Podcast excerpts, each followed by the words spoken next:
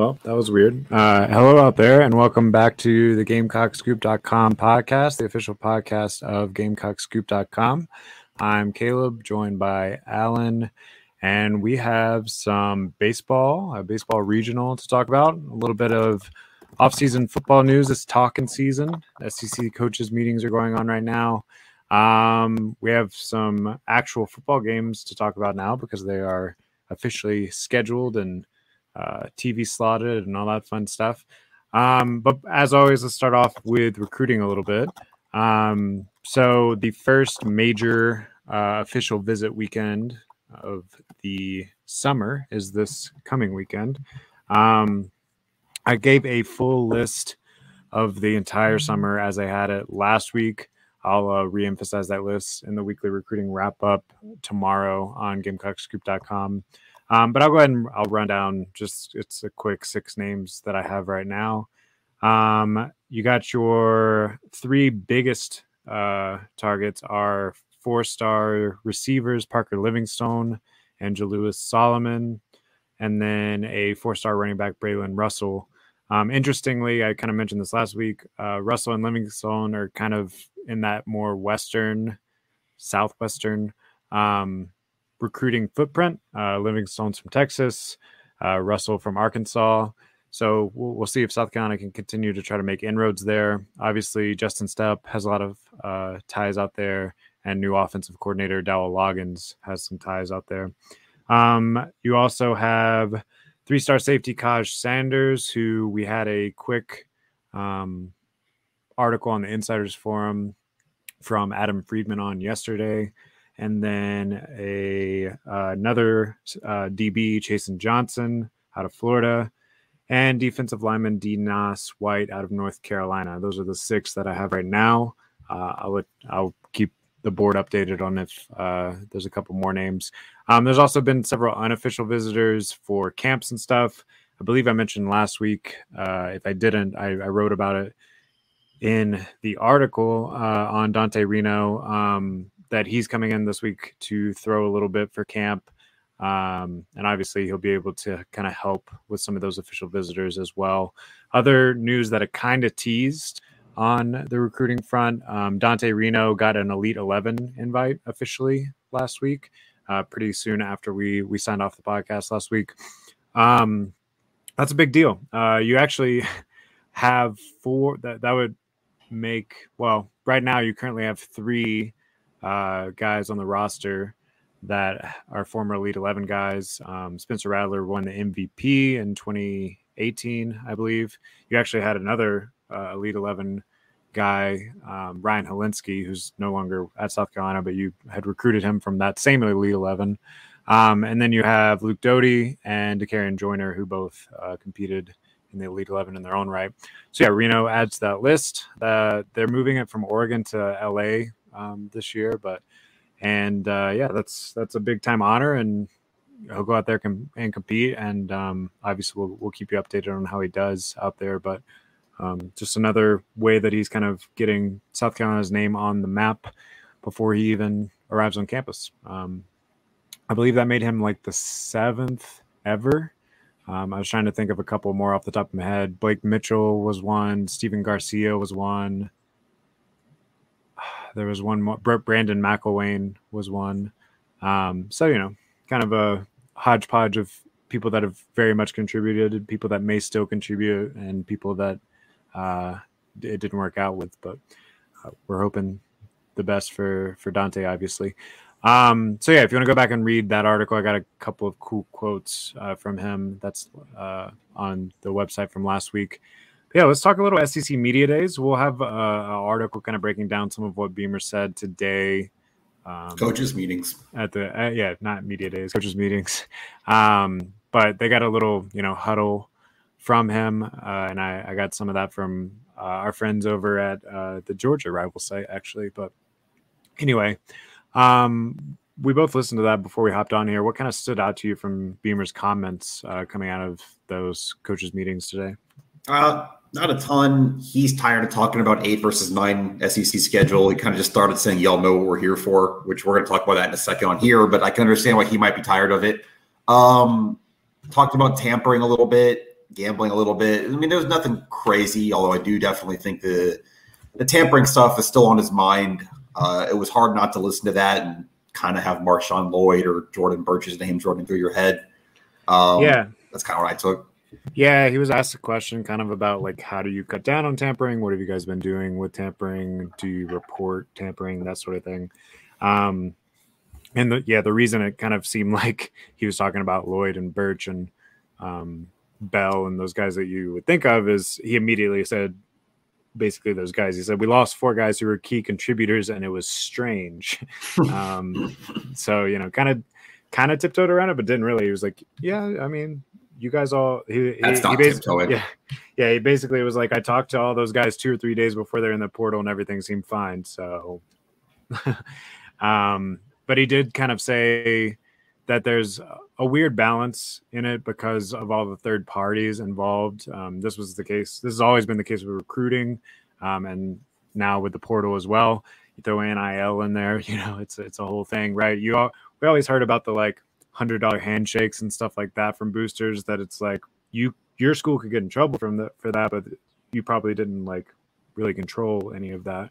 Um, so he kind of talked a little bit about like, is it let's talk Oregon and Burch, right? I mean, he he didn't bring these up specifically, right? This is what I'm saying, but like, is it Oregon's fault for tampering with Burch if it was some random booster like Phil Knight or whatever?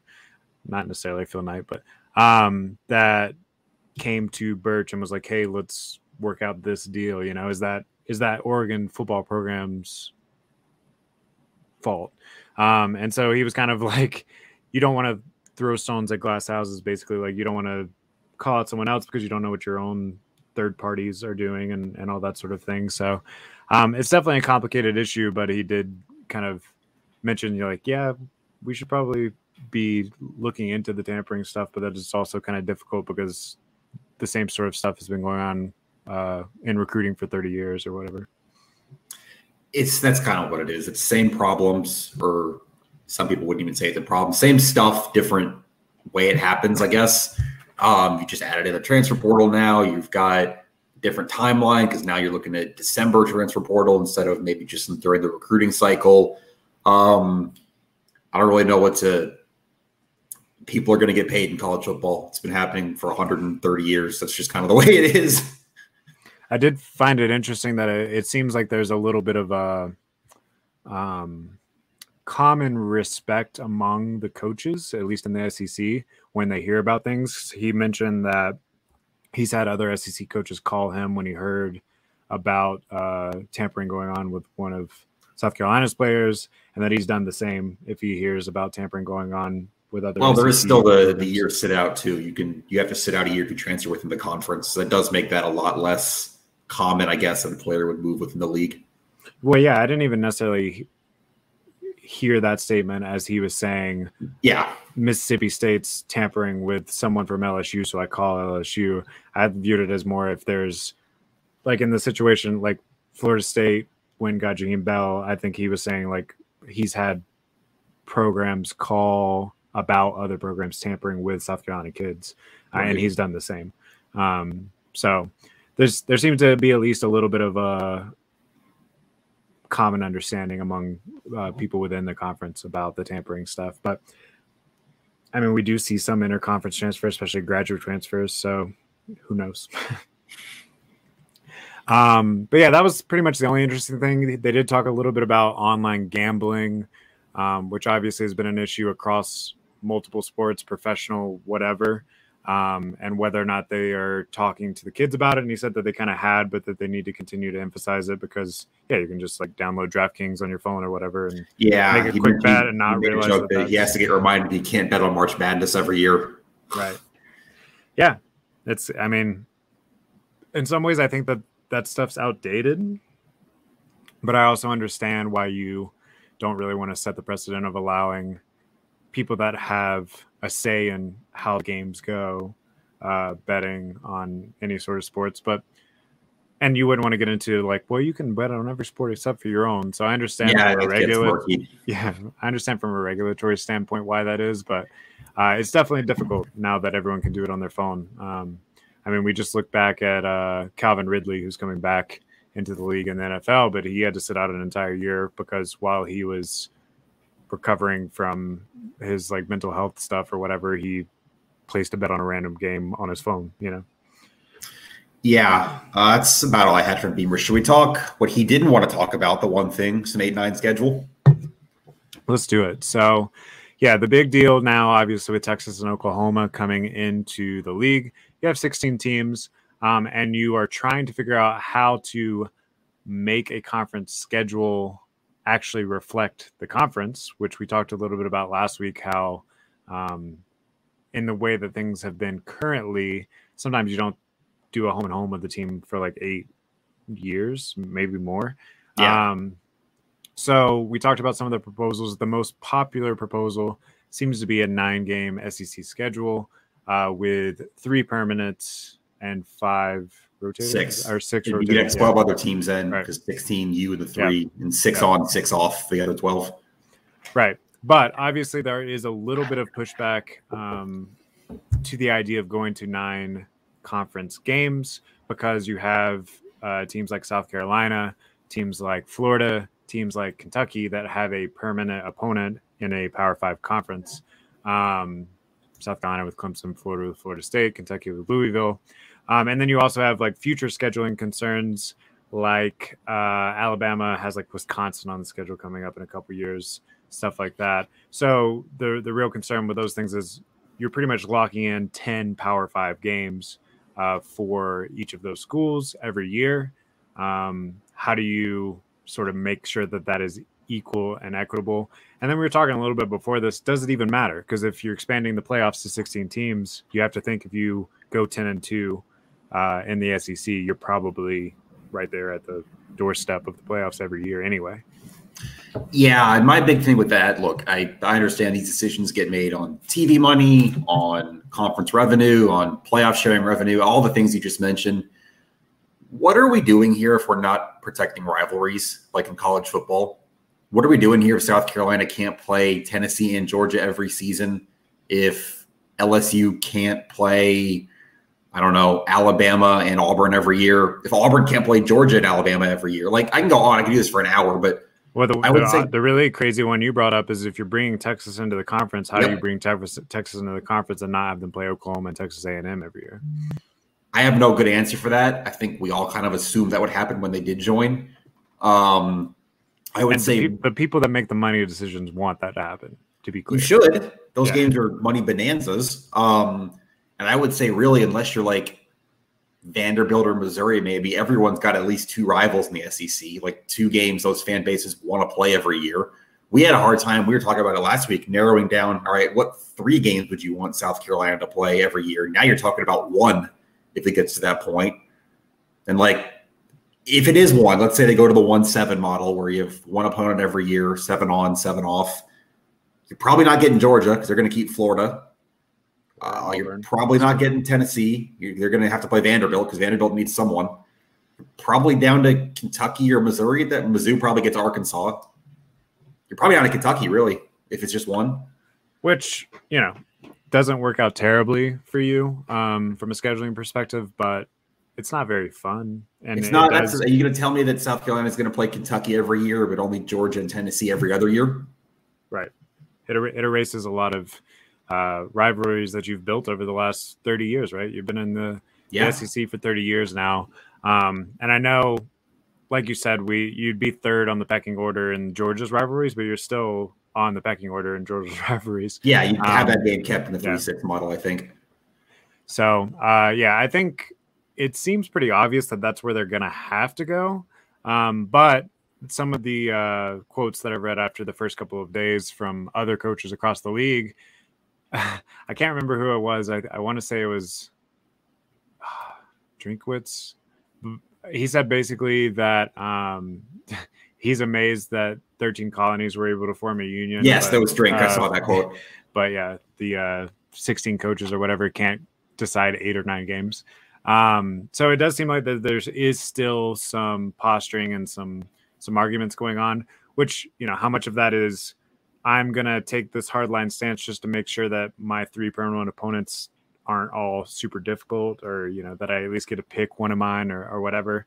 Um, it's hard to say, but I think ultimately you have to land there, right? Like I, I don't see a, a world where you try to keep eight. And I, I did see, um, I think it was the Athletic put out something yesterday that was kind of like criticizing the SEC if they are going to take such a giant share of all of these giant teams, but then only play eight conference schedules.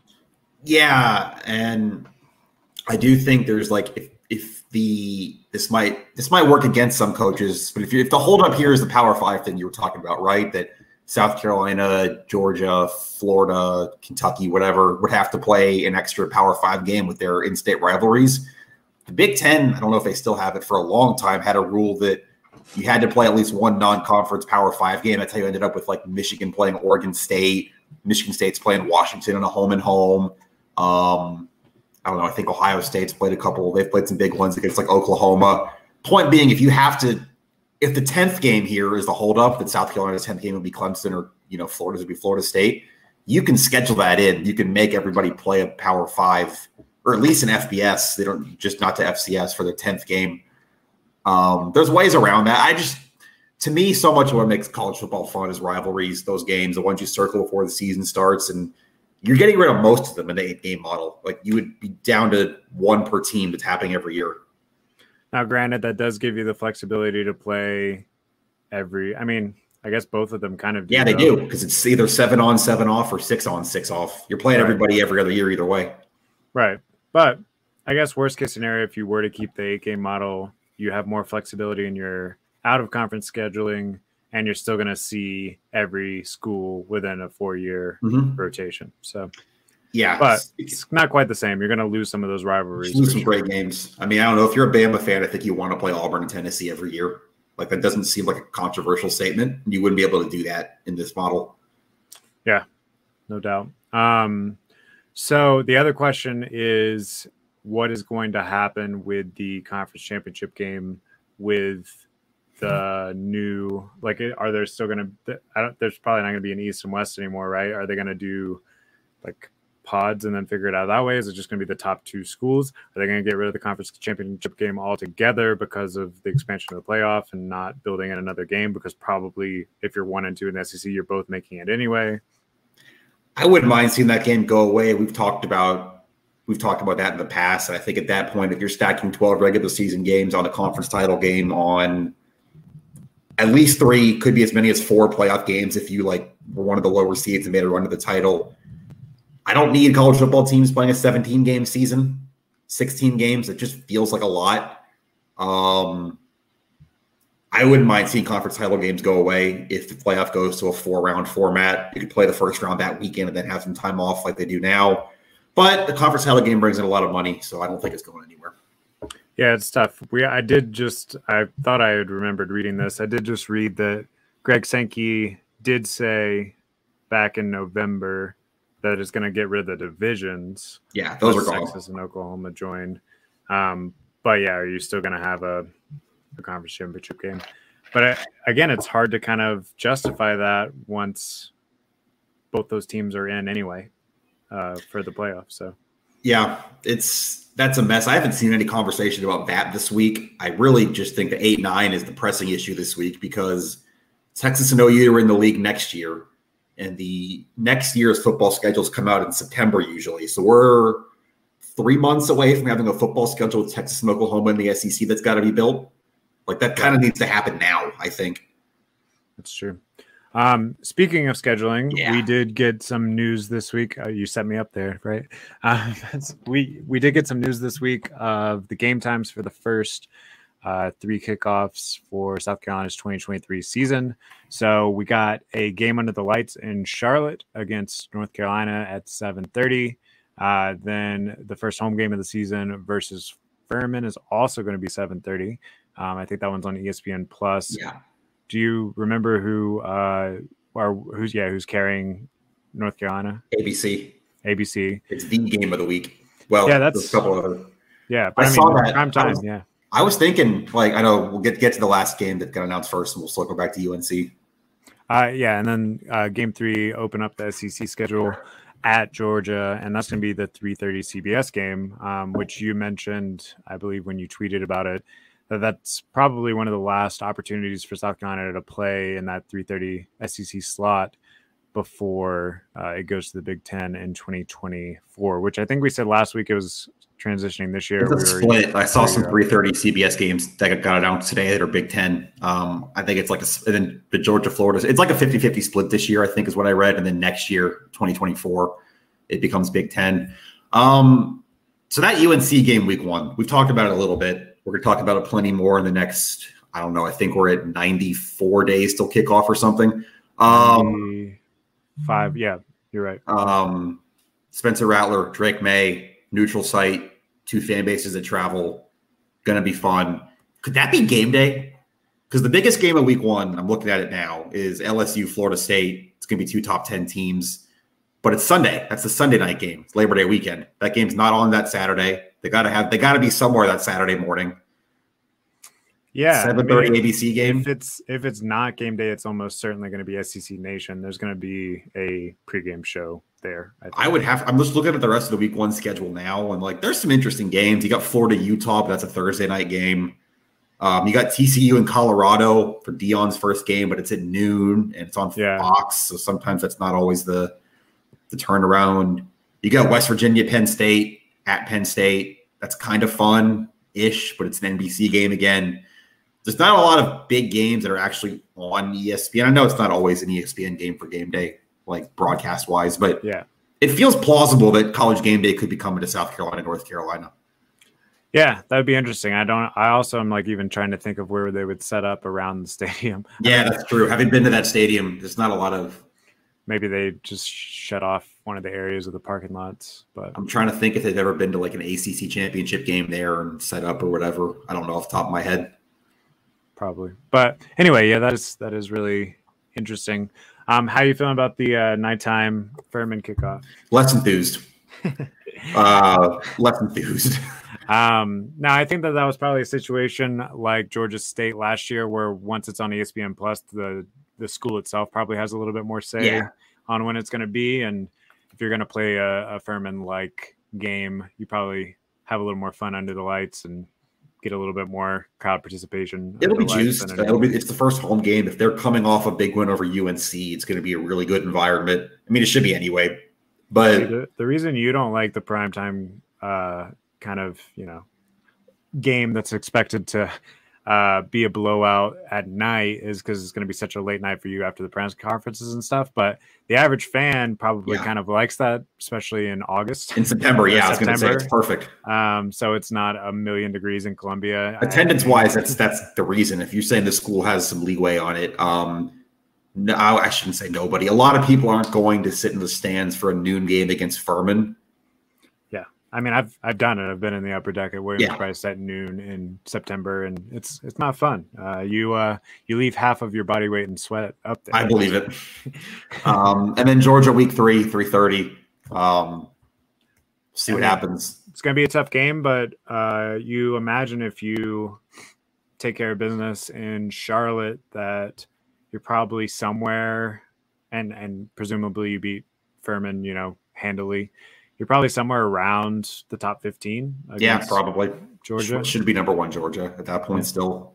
Um, yeah, so that's a quarter of the football time set. The rest of them get set on the two weeks basis within the seasons. We won't know anything else till September about when games are starting, but I think you feel okay about that for South Carolina. You get a big week one night game and a home game under the lights in there, and we'll see what it looks like from that point on for the rest of the year once the network can start flexing in season. Yep. And we will have plenty of off-season uh, football coverage on GamecockScoop.com. Uh, even more so here in a couple weeks when baseball's gone, or here in a couple of days mm-hmm. when baseball's gone. Perhaps we'll we'll see. So um, we speculated all last week about whether or not South Carolina would host a regional, whether or not they deserve to. I still think it's arguable that they didn't deserve to, but they did end up getting a uh, top 16 national seed um, and probably got one of the toughest draws of any reg- regional. But that's kind of the situation that they had played themselves into, and yeah. and like we said, should probably just be thankful that you're playing in Columbia at all. Um, so obviously they're the number one seed. They kick off tomorrow or no Friday. Friday. Uh, we usually do this on Thursday. Friday against Central Connecticut, right? Yep. I have no idea where that is. I lived in Rhode Island for six years. I drove through Connecticut a lot of times. I have no idea where Central Connecticut is. Um, but anyway, Central Connecticut. Uh, the other two teams you have NC State and Campbell. Campbell. Yeah. Um, Campbell, the two seed, NC State, the three seed, and Central Connecticut, the four seed. Um, I think both Campbell and NC State are capable of winning this regional. Um, but I also think you have the home field advantage, uh, which you know was quite the advantage for the first half of the season, but like everything else, kind of fell off on the back half. Um, and Mark Kingston, I still think, is probably coaching for his job here. I think if you win this regional at home, um, somewhat all is forgiven, and you you move forward and try to hope that you're healthier next year again and all that sort of thing. Um, but if you lose this regional in Columbia, first one since well, they had the one in 21, but it was they were a two seed because the one seed wasn't allowed yeah. to host, and it was a half capacity crowd. First time since 2016 they've been a one seed in a regional. Right. Um, so yeah, step forward, but it still felt like maybe came came up short of expectations after the expectations you set by climbing up to number three in the country earlier in the season. Yeah, I will say I think there's a double edged sword to this. They were kind of we had media Monday after the selection, and they were kind of talking. All right, Friday's a new opening day what happened last month doesn't matter. We still got to host. We didn't play ourselves out of that. I do think that's true. You can look at it that way that a new season starts on Friday. You're in your ballpark. I also think you made things much tougher for yourself by what happened the last month. Campbell's a really, I know a lot of people might not know about them as a mid major. Campbell's a really good team. They're top 10 in the country in most major offensive categories. Um, they were in the Knoxville Regional last year. They gave Tennessee a real scare when they were the number one overall seed. Like that team can play. NC State, that team can play too. They were top 25 RPI, um, well balanced roster.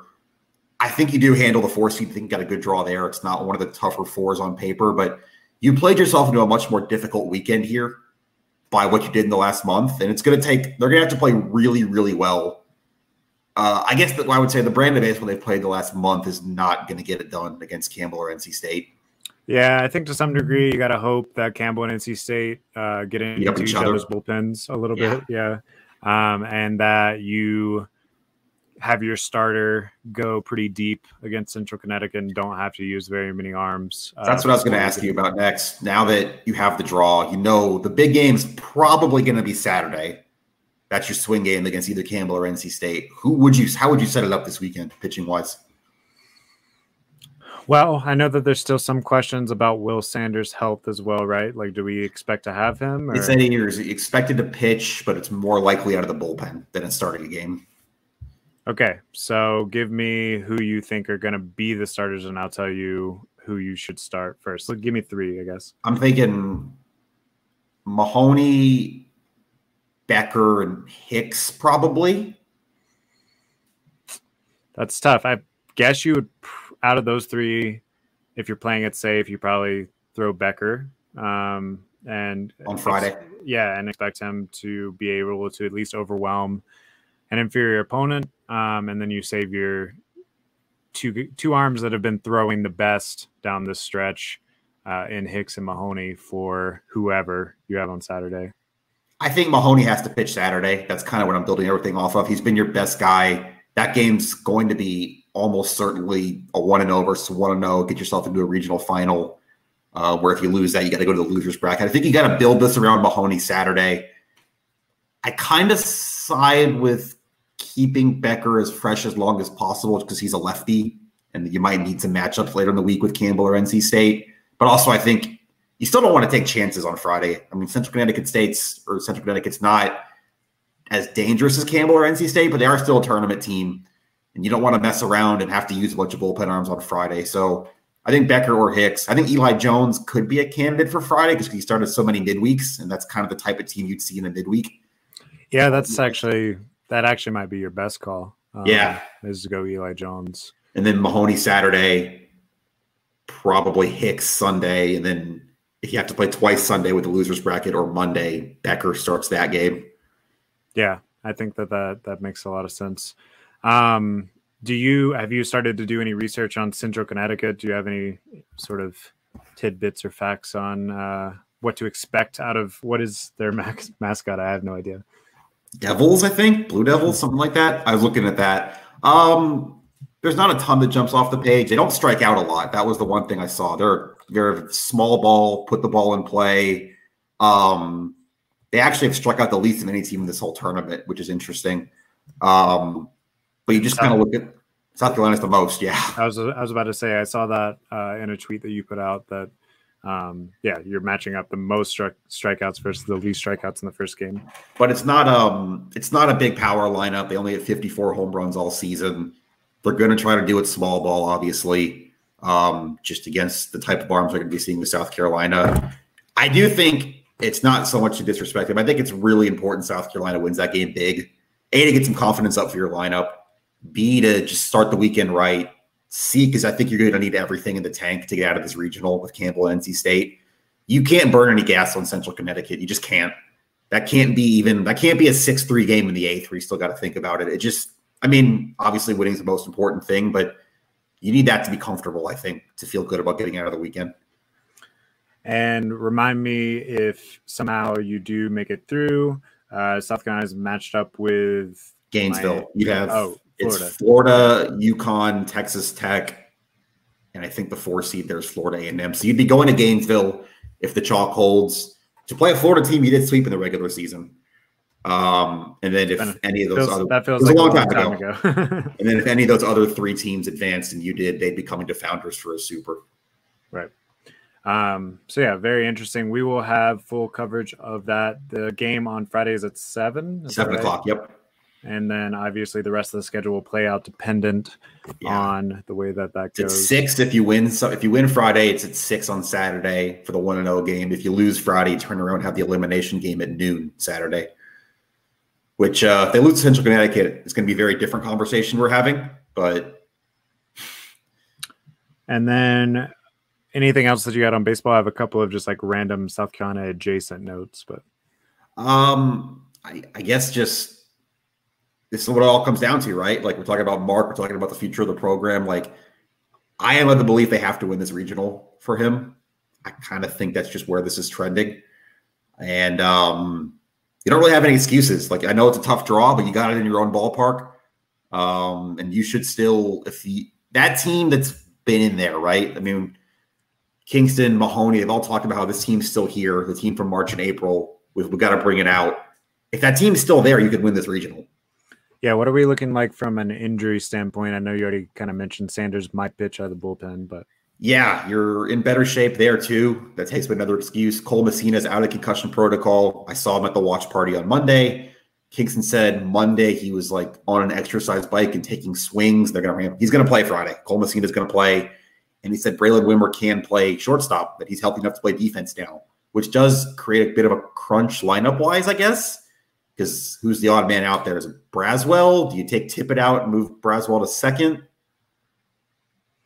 Uh, it's not like either of them have set the world on fire uh, from the plate. So uh, maybe just hot hand approach there. But who who looks better in BP? You know.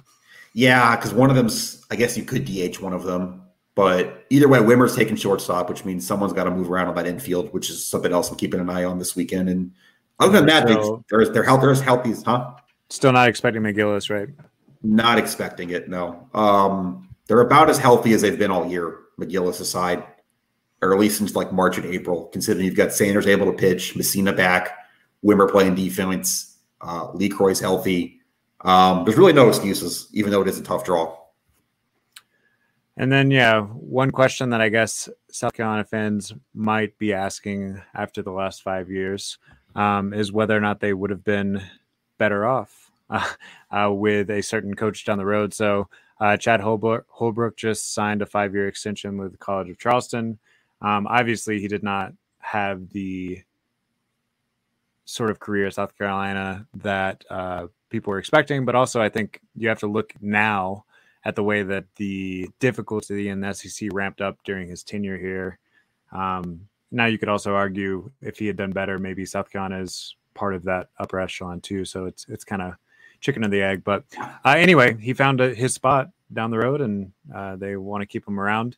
And then the only other little note uh, that I have, which is not baseball related, but Julian Phillips, who South Carolina recruited pretty heavily out of high school. He originally was from South Carolina, then played at like prep school in Missouri. Um, went to Tennessee and had uh, with like entered the portal sort of, but also had his name in the NBA draft uh, conversation. He's going to just stay in that NBA draft conversation. I know there's a little bit of speculation around whether or not South Carolina would try to target him in the portal, um, but we can shut that one down.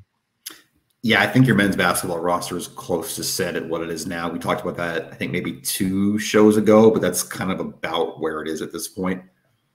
Yep. So, all right. Well, uh, definitely keep up with GamecockScoop.com. I will have the weekly recruiting wrap up tomorrow. Um, Perry's been doing a fun uh, series on ranking the position groups from 10 to 1, uh, which unsurprisingly, number 10 was running back. Um, it's kind of got to be. Yeah.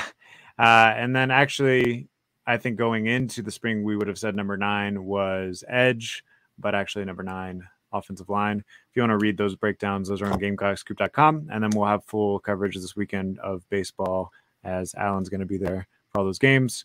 Pauline will be there shooting pictures. And uh, yeah, till then, enjoy the nice beginning of summer weather, and uh, we'll see you next time.